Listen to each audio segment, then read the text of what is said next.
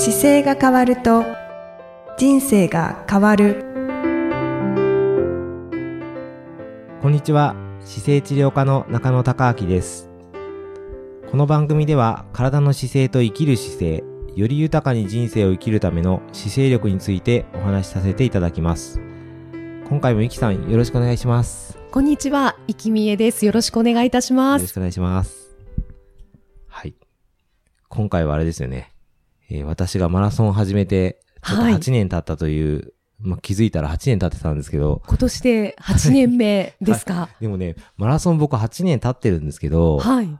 あのー実は大会自体は、マラソン大,、大会っていう大会で行くと、まだね、4回、5回ぐらいしか走ってないんですよね。ええそうなんですね。で、これ、今日今回じゃあマラソンの、のまあ、準備についていいことは何でしょうかっていうお話いただいて、はい。そ、そもそもマラソンどれぐらい走ったかなと思って振り返ったら、あのーやっぱ一番思い出深いのは第1回なんですよね初めて走った、もうマラソンが一番大変で、あ大変だったんですはい、あの、ね。今まででもいろんな大会出てますけど、そのマラソンが一番大変でした。あ、そうなんですか。砂漠マラソンとか、あもものすごい距離漠の。の大変さと違いますよ。初めての時はやっぱり、これ、なんだろう、こんなに苦しいのかなと思うぐらい大変だったりとあか、苦しかったんですか。そう、慣れてないんですよね、やっぱり。あー1時間走るとか、2時間走るとかに、頭が慣れてなくて、うんうんうんフルマラソンだとだいたい4、5時間。えっ、とねですかね僕初めての大会が5時間1分だったんですけど、あやっぱり5時間動き続けること自体が慣れてなくて非常に大変ーで、うんうん。で、もう最後1時間とか2時間ぐらいはもう本当に頭の中で一生懸命、あ、これまだもうちょっと続く、もうちょっとこの状態でいけるはずとか、うんうんあの、頭の中で42キロの大会だったんですけど、はい。100キロあるとしたらまだ42キロだから大丈夫とかですね、自分の中で100キロ走るつもりではい書。き換えながら一生懸命走ったのを覚えてます。あ本当ですか？もう走り切ることに必死だったそう、んですね。なんかね、42キロだと思って42キロ走ると、まはい。苦しすぎて、どうにも、うんどうにかなりそうだったんで、はい。これじゃあ42キロじゃなくて100キロの大会の今20キロ地点だとか、30キロ地点だっていうふうになんか、そのぐらいの気持ちに余裕持って、はい。いければ、まあ、42キロが通過地点だから、と思ってせ頭の中で一生懸命書き換えて走ったのを覚えてます。そうなんですね、中野先生にもそんな時代があったんですますあります。やっぱね。り、それが、がすごい残ってるので、本当に初めて、はいあの今日もタイトルとしてはですね、大会を完走に向けて準備するのはなんか良い、いいことありますかっていうことについてお答えしようと思ってるんですけど、ご質問をよくいただくんでそうですよ。よね。よくね、患者さんでも先生何準備したらいいですかとか言われるので、まあそれをお伝えできればと思って、はい。はい、いるんですけど、まあ初めてが一番大変ですよ。ただこれかはい。らフルマラソンに挑戦しようと思っている方もね、今年こそはって思われている方もいらっしゃると思うので、はい。この準備をぜひ参考にしていただいて楽しく走っていただきたいですね。もうね、準備は、あのー一番初め、その、僕、シックスヘルスっていう、その体の分解でいつも考えて伝えていくときに、はい。一番大事なのは姿勢だったり構造だったりするんですけど、うんうん通常こう、お仕事してる方って大体背中が丸くって、曲げやすい体が多くて、肩が内側になるんですよ。はいそうするとは本当にまっすぐ立った姿勢よりは、やや肩が内側に入って猫背になるので、うんあの、よくいつも壁に立ってみましょうっていう話をして、まっすぐの確認しますけどい。、はい。そのために、あの、少しでもこう疲れない姿勢の作り方に乗していたうん12個ストレッチがあるんですけど、はいそれを前日までに結構やっといていただくだけでも、正しい姿勢に近づくので、はい。例えば、えーブルガースっていうこう手を外側に返すものであったり、はいはい。あの、両手を広げて。はい、両手広げて、肩甲骨寄せてきて胸を張って息を吸いましょうっていうすごい単純なものですけど、はい。ああいうのもやれた方がいいですし、うん足の後ろをこう伸ばす、もも裏ストレッチのようなものもできてた方がいいです。うんうん前日まであに。前日までですね。だから、もう見えてきたら1ヶ月ぐらい前から、この疲れない視点の作り方に乗ってる体操というかストレッチはやればやるほど、当日可動範囲が広がってるので、楽なんですよ。よ。はい。なので、ぜひそれを、あの、やっといていただければ、あの、本番に向けて少しでも体が楽に動かせると思うので、うんうんストレッチ大事ですね。そうですねそれはまずなんか何としてもお伝えしたいなという感じですね。うんただ今、前日ということでしたけど、当日はど当うですか、日はね、逆に、あのーそんなに長くストレッチみたいにすると良くなくて、はい。あの、どちらかというと、た叩いて刺激をするとか、体体をこう筋肉をちょっと温めたりした方がいいぐらいで、はい。朝、マラソン大会って9時ぐらいとか8時ぐらいとか早いのが多いんですよね。で、はい。ちょっと寒いから、あの、冷えてると動かないんですよ、体って。ああ、そうですよね。なので、あの、少しこう体をさすったりとか、うん小さくこう、立った状態で、なんでしょうね、股関節だけ動かすんですけど、こう、まっすぐ立って、骨盤をこう、前後に動かしたり、うん円描くようにこう動かしたりっていうのをすると、腰を回すそうです。腰回すだけで。でも、股関節がこう少し緩むのでそういうのも、あの、練習、練習っていうか当日の日の、やったらいいことですね。ああ、じゃあ、あの、ゆっくり筋肉を伸ばすとか、そういうのはあまりしない方が。当日はストレッチじゃなくて、はいあの、どちらかというと温める使い方なので、よく筋肉叩いたり人もいますよね。うん、叩いたりとか確かに見ますね。はい。さすったりとか、はい筋肉をこう、刺激を加えるっていう方が当日には向いてますね。ああついついストレッチしてしまいそうになりますけどね、つらないようにとか。そう、ストレッチすると、ちょっと弱っちゃうんですよね。その時に。弱る。そう。あんまり反応が鈍くなっちゃうので、ストレッチは、その大会の直前はもうしない方がいい、その日は。わかりました。終わった時はもちろんストレッチして大丈夫ですけど、うんはうんい。はい。じゃあ走る前はストレッチはせずにそうですね。叩いたり、はいさすったりではい温めると。そうです。これあの、ブログにも書かせていただいたんですけど、はい。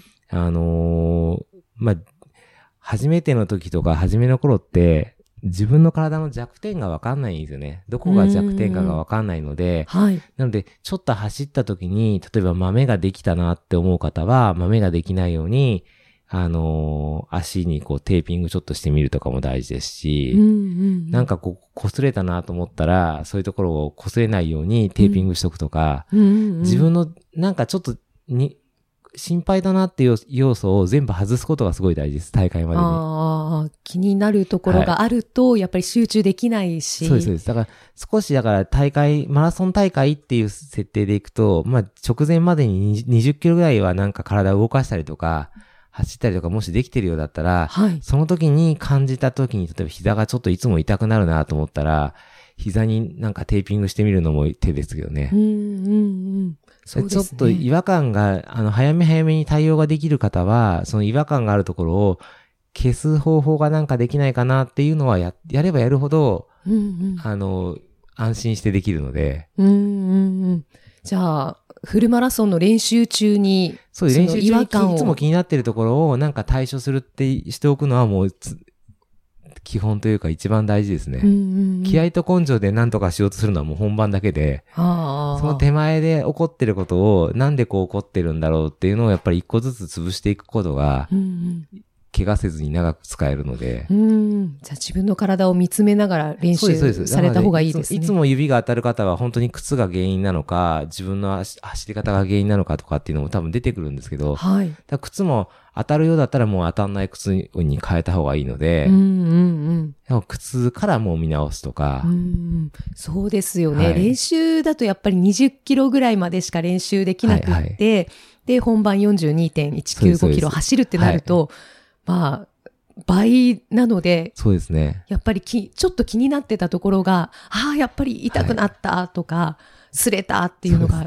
出てきますよそうですね。で、普段は20キロ走っても多分1回走れれば、1回2回で十分だと思うんですけど、はい。普段例えば5キロとか、なんとかそれぐらい走れるようになって5キロ、10キロって繰り返してる状況の方が多分多いと思うんですよ。うんうんでその時に気になってるようなものはやっぱり全部外しといた方がいいですね。うんうんうん。大事ですね。はい。僕もブログに、あの、テーピング巻いてみましょうとか、例えば胸がなんか擦れるから乳首のところにテーピング貼りましょうとかっていうのもやってますけど、やっぱりご一人ずつ体が違うので、はい。で自分の問題点をなるべく解決しておくっていうのがすごく手です。うんはい。ああわかりました。はい具体的な、はい。ありがとうございます。いえいえ。あとは次、あの、睡、大事なのは睡眠で、はい。睡眠はですね、もうとにかく寝て、寝れば寝るほどいいので、うんうんうんうん。前日もそうですけど、しっかり寝ておくという。どのぐらい、何時間ぐらいがいいですか？もうね、8時間ぐらいは寝れたら本当は寝た方がいいと思います。うーん。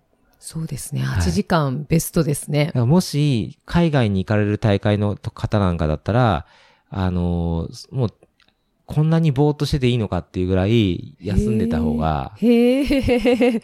ちょっと寝すぎたなぐらいがい寝すぎいですかた方がいいです。ああ、寝すぎてて構わないので、もう目いっぱい、睡眠の本もいろいろ読んだりとか、お話聞いていくとわかるんですけど、やっぱり睡眠、通常睡眠不足が多すぎるんで、うんうんゆマラソン大会もね、油断すると、前日まですっごい仕事が忙しくうん。て、はい。で、バタバタしながら焦って睡眠が減ってたりすると、うんやっぱり初めての場合もそうですけど、特に調子が悪くなったりとか、余裕がなくなっちゃうので、はい。もうできるだけ寝てた方がいいですね。おー大事ですね。はい。大事ですね。はい。そうか。じゃあ前日のコンディションっていうのもすごくそうですね。大事ですね。だからゆっくりしてた方がいいですよね。うんうんうん。はい。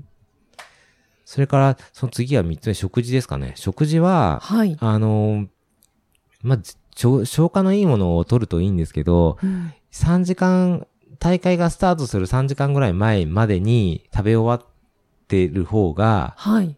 胃から腸の方に食べ物が移動するので、うんそれも消化しやすいものの方がやっぱりいいんですよね。うん例えばバナナとかだと果物だから、すぐしょ、あの胃をあんまり通過せ、30分ぐらいで通過しちゃうので、うん消化しやすいものをやっぱり食べておくというのは大事ですね。うん消化しにくいものっていうのはいろんなもので構成されてるものなんで、例えば、えっ、と、肉とはいご飯ととかっていっぱい入ってくると消化するのに時間かかるので、はあ単純なものの方が、単体の方が消化しやすいですね。うんうん。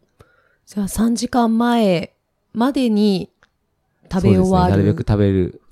で、直前のところっていうのが、その3時間消化してきましたっていうところからは、あの、ゼリー状のものだったりとか、僕はあの、ショッツっていうのをよく使うんですけど、はいはい。こう、ジェルのものなんかを取ると、うん胃をし使わずに消化されて、うんうん。あの炭水化物として取り取り入れられるので、うんうん。そういうものを取ってますね。はい。食前にも取るんですね。直前もね、取った方がいいです。あの、エネルギーが消え、切れることで、最後、ハンガーノックに、体、気温が高かったりとか、低かったりにも変わりますけど、直前までは、やっぱり取っておけば、その分ストックができるので、うんうん。で固形物は3時間前までで、直前までは、まあ水、水も、あんまり水飲むとトイレ行きたくなるから、うんあの OS1 っていう。体の吸収しやすいものはいを取って、それでゼリー状のものとか、そのショッツみたいなものとかのうんものを取っていけると一番いいですね。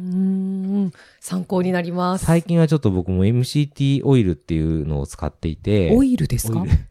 あの、人間の体って、二通り、まあ、エネルギー源があって、はい。例えばご飯のような炭水化物を取ってエネルギーにする方法と、はい。もともと持ってる脂肪をエネルギーにする方法があるんですよ。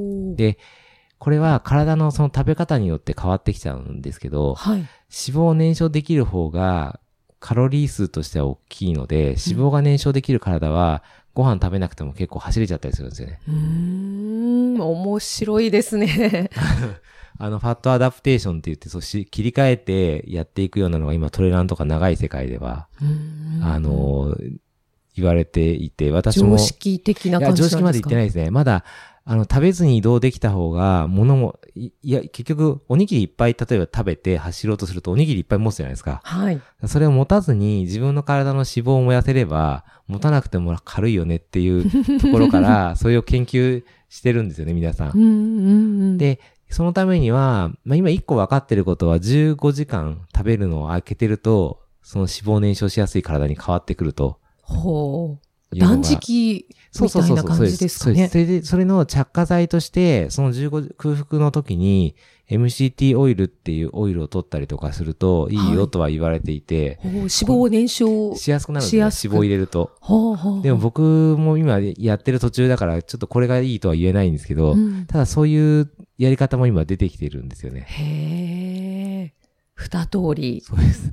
だから今年のその長い大会が、あ、そういえば、あれですね、モンブランの大会が僕当たってしまいまして、おお8はい。月の、8月にはフランスのシャモニーっていうところに行って、そこで102キロかな、あの UTMB っていうシリーズの、まあ、CCC っていうちょっとカテゴリーのものに出ることになったので、今年も挑戦されるんですねやっぱ。り、やっぱり、あの、そこは当地だったので、今度行かなきゃいけなく、自分が 頑張ろうかなと思って、は。はいい。言うんで、まあ、そこに向けて今ちょっとそういう、まあ、ご飯を食べずに動ける体にちょっと切り替えていければいいなと思ってうん。調整している途中で、ああ、そうはい。なんですね。まあ初めてフルマラソンを走る方はそこまで必要ないですけど、ただ、うん。あの、MCT オイルっていうのは、割とその練習の時にちょっとやってみて、食べらずに体が慣れてくれば、そういうふうにうん自分の脂肪の燃やす体にも持っていける可能性を持ってるので、うんうん。はい脂肪があんまりない方は、あ、ない方は、でも、ないって言ってもね、あるんですよ、体って。結構あって、はい。で、トレイルランナーの方って僕の体なんかよりもはるかに体脂肪率低いので、でもそういう方でも十分そこ使って生きていけるので、ほう。じゃあまあ、は初めてこれからフルマラソンに挑戦される方は、はい。まあ、そういうやり方もあるんだなっていうので、知っておいていただいて。調べておくと結構いろいろ面白いので、まはいあそういう、まだ初めじゃなくてもいいですけどね。なんかそういう、そうですね。で結局でもその使い方ができると、まあご飯を一日にそんなにたくさん食べなくても、ちゃんとタンンパク質を食べて、で、野菜食べてっていう風に食べていくと、まあ人間本来の食べ方に多分近いと思うんですよね。うんうんうん。なるほど。うん、そういう形に変わってくると体にはいいのかなと思って、ちょっとそれも、まあ、ちちょっと実験ですね。ああ、体にいいとはいいう。ことですね。はい。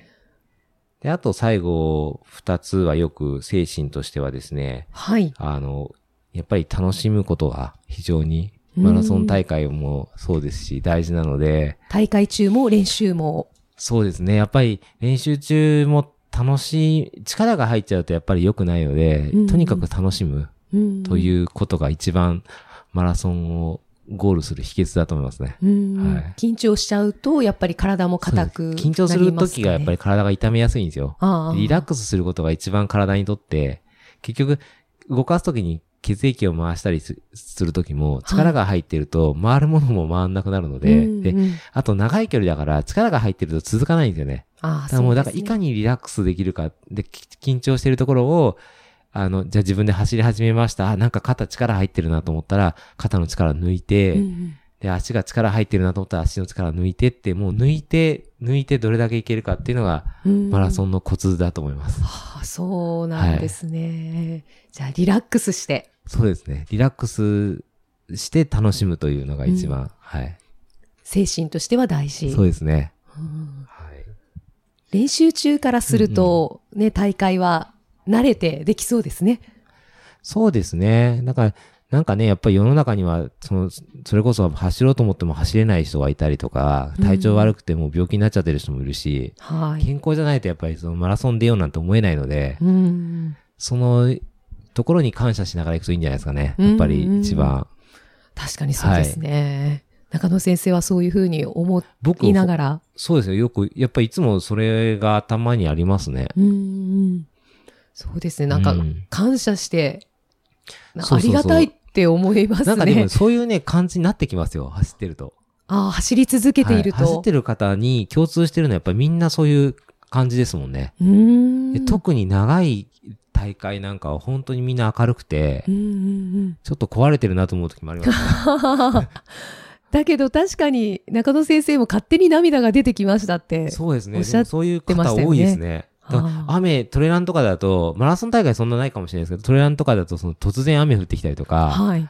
すっごいドロドロになってたりするんですけど、うんみんなそれを楽しんでるんですよね。うんうんうん。確かに、いつもは経験しませんし。そうですね。うんもう、トレランなんかで雨降ると大人の泥遊び大会っていう感じになって、泥んこになってますよね、もう。いいですね。楽しそうですね。はい。貴重な体験ですねとかってみんなで、あの、喜んでたりしますけど。本当そうですよはいね。だからもういかに良くない、あの、ひ変な状況をいかに楽しめるかっていうのがエスカレートしてるんだと思いますけどね、皆さん。はいああ、なんかすごいお話を聞いてるだけで、とっても楽しくなります。なんかそんな感じで、ね、大会も走っていただけるといいなと思って。はい。最後はあの、呼吸はやっぱりちゃんと息吐くことですね。とにかく息を走りながら吐く。うん。もう、吐くとそのコアがちゃんとグッと安定したりすることもありますけど、はい。まあ、吐くの忘れやすくなっちゃうので、とにかく吐くとリラックスするし、うんうん。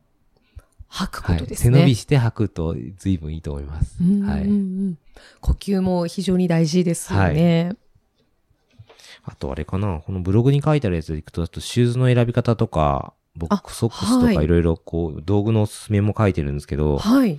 えーシューズはね、僕、あのー靴紐が、むす、取れたりする方が結構多い。まあ、靴自体の選び方もかなり特徴があるんですけど、はい。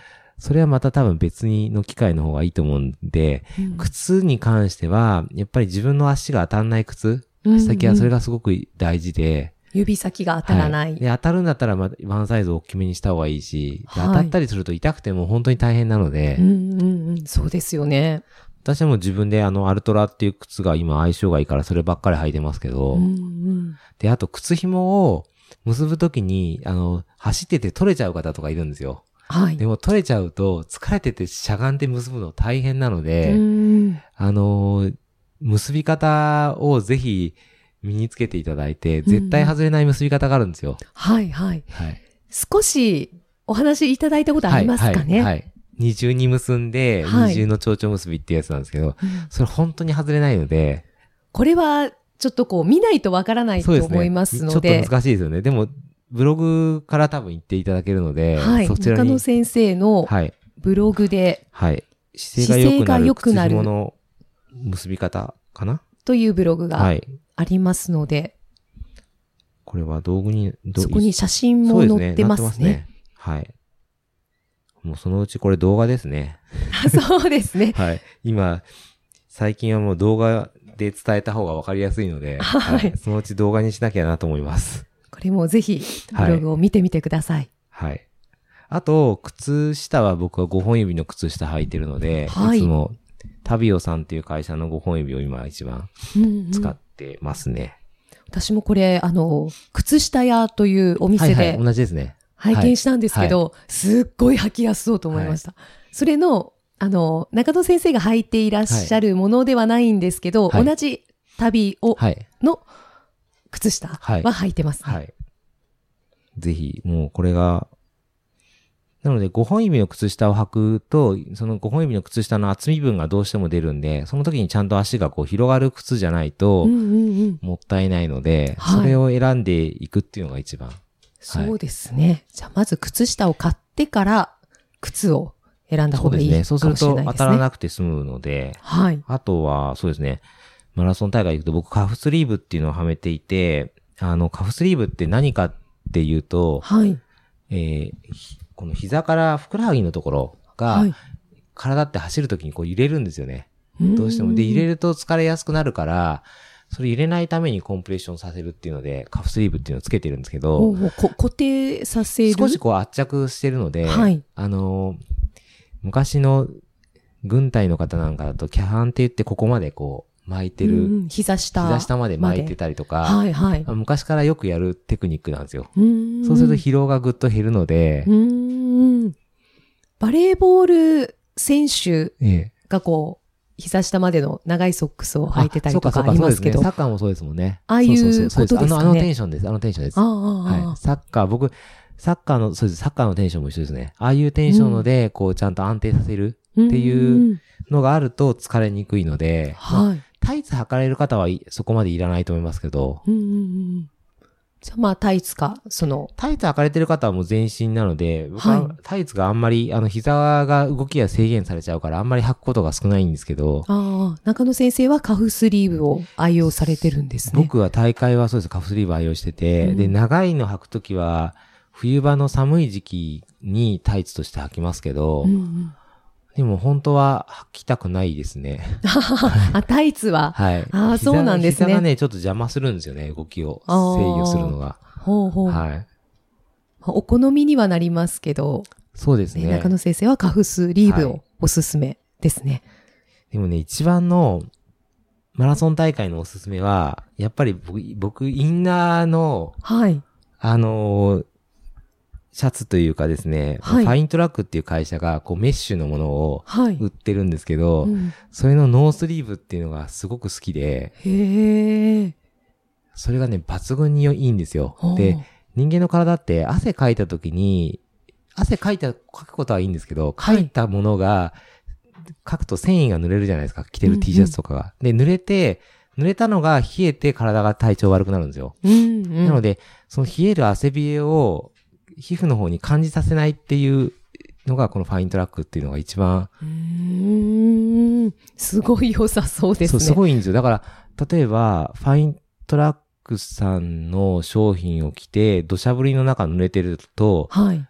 雨降って濡れてる感覚はないんですよ。へえ。土砂降りでも土。砂降りでも違います。だから、ファイントラックのやつ着て、で、あと、僕、ノースリーブのものにしてる理由は、はい手のものを別にまたファイントラックさんの方ではい。販売されてるので、あその手の方と分けるんですよね。そうすると、暑い時手は取っちゃえるし、うん寒い時は覆えるので、うんうん。まあ、便利ですね。そうすると自分の皮膚の上に一枚のこのガードの層、い衣類が来て、はいその上に別に何着ても平気なんですよ。T シャツ、かはあの、乾燥しやすい T シャツであれば平気なんですけど、その一枚ファイントラクターに入れてるだけで、随分体温調整が楽なんで、うーん。汗冷えをしないっていうそうですね。だことですね。僕45だからかもしれないです。た30代だったらもしかするとそこまで敏感にかん関係ないかもしれないです。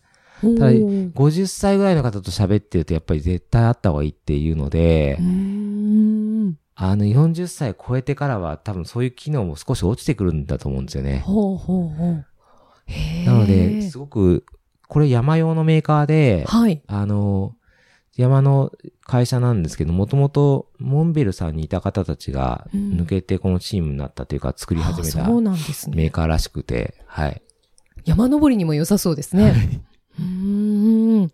ありがとうございます。は山登りはね、すごくいいと思います。でも、重ね着のレイヤーをいっぱい提供、提供というか作られて、えー実際にその社員の方、皆さんが山を好きな方しかいないんですよ。あ、そうなんですね。山好きなことは条件で、その方たちが実際使う商品開発をするっていうチームになっているのうで、ーん。さすが、モンベルからはい、こう、独立というか、そうですね。今、された世界方たちですね。的にもね、そういうガレージブランドっていう、大きすぎない形のググループがいっぱいできてきてて、で自分たちが好きなものを好きなように作って、で、商品を売り切って終わるっていう。うーん。だなので、その都市モデルで、ほこの他の会社もやっぱりそういう会社がやっぱいくつかあって、あ、そうなんですうんね。だからちょっとものづくりがやっぱり変わってきてるなっていうのは、うんうんうん。マラソンというか、あの、トレランとかを通じても感じますね。うんうん。確かに。はい。本当ですね。なんか量産のブランドがやっぱ遅れてきちゃうというか、コンセプトが多分難しいでしょうね。本当に使う人が横にいないと、やっぱり商品って開発できないからうん、うん。それは言えますね。はい確かに。だから本当に山メーカーでもやっぱり山のそばにメーカーがあって、で、はい山楽しんでフィードバックしてすぐ作ってっていうのがやっぱり、うんうん。もう、もうリアルですもんいやね。僕が自分でメーカーやっててもやっぱりそうやってしたくなりますもんね。うん自分が使って、使えるところに行って作って、で直してってやっぱりやりたいから、はい。そういうメーカーをやっぱり応援したくなってきますね。使う側としても。しかも使い心地最高ってことですよいやね。ファイントラックはね、本当にこの、下の、はい。他の製品全部使ったことあるわけじゃないんですけど、はいこ。のスキンメッシュっていうものに関して本当にいいですね。うんもうそれこそインナーシャツ。はい。7年以上使ってるかもしれない。ああ、本当ですか。は じゃあもうほぼ、マラソンを始めてから、初めはね、すぐ使ったなんでこのペラペラのがこんな高いんだろうと思って、ああ、ペラペラペラペラでしょなんですで、ね。言われて、マラソン大会100キロマラソン出るときに、あの、これを着てて着替えてくださいっていうのを教えていただいて、はい。アートスポーツっていうところに昔名物の店員さんがいたんですけど、その方が100キロマラソンを完走するリストの中にその商品が入ってて。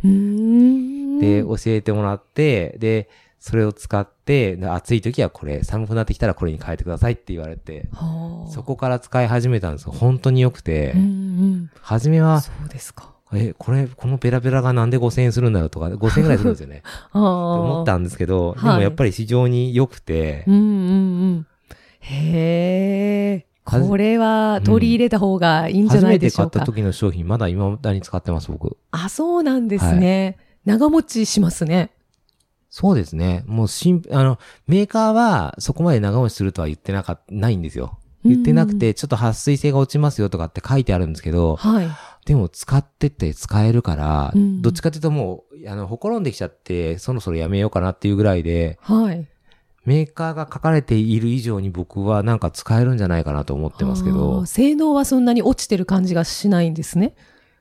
そうですね。もしかすると新しいのを買えば違うってわかるのかもしれないですけど、一個のものを使っていくとこう気づかないじゃないですか。はい。だその、なんか、しあ、ダメになったっていう感覚がないぐらいは普通にいいですよ。へえ。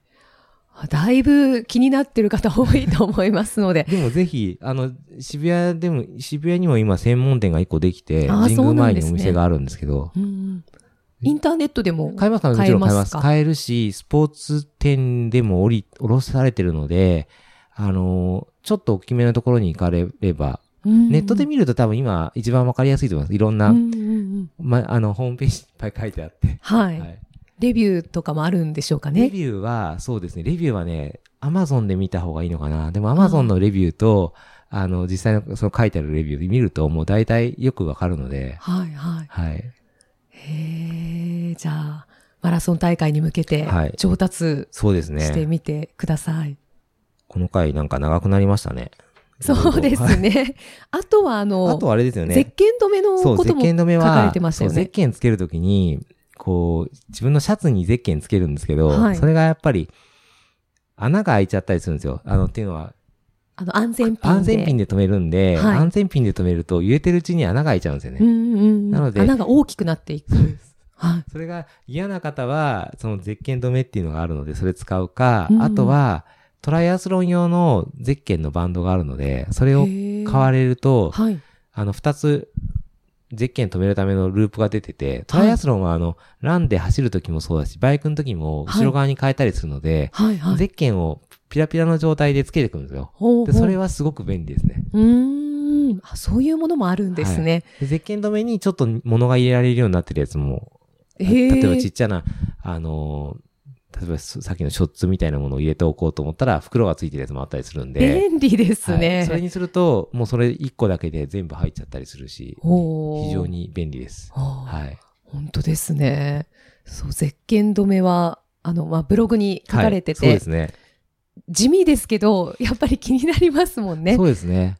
でもなんかそういうのがあると楽ですよっていうふうにお伝えしてて。はい。はい。細かなところまでありがとうございこれます。だからいつも細かいの言うの言うの大変だからと思ってブログにして2018年バージョンかなで書いてあるので、よかったら興味ある方は、あの、読んでいただければ、そうですね。ブログのはい2018年バージョン、そうですね。マラソン大会が近づき始めたら準備するもの、はい。そちらに、はい、はい。に書かれているはい。内容をはい。こう細かくお話しいただきました。そうですね。はい。はい。ありがとうございます。またじゃあ、今回はマラソンでしたが、また次回も、いきさんと、はいはい。よろしくお願いしたいと思います。よろしくお願いしますは今日もありがとうございました。ありがとうございました。この番組では姿勢や体についてのご質問、そしてご感想をお待ちしております。ご質問とともに年齢、体重、身長、性別をご記入の上、中野生態東京青山のホームページにありますお問い合わせフォームからお送りください。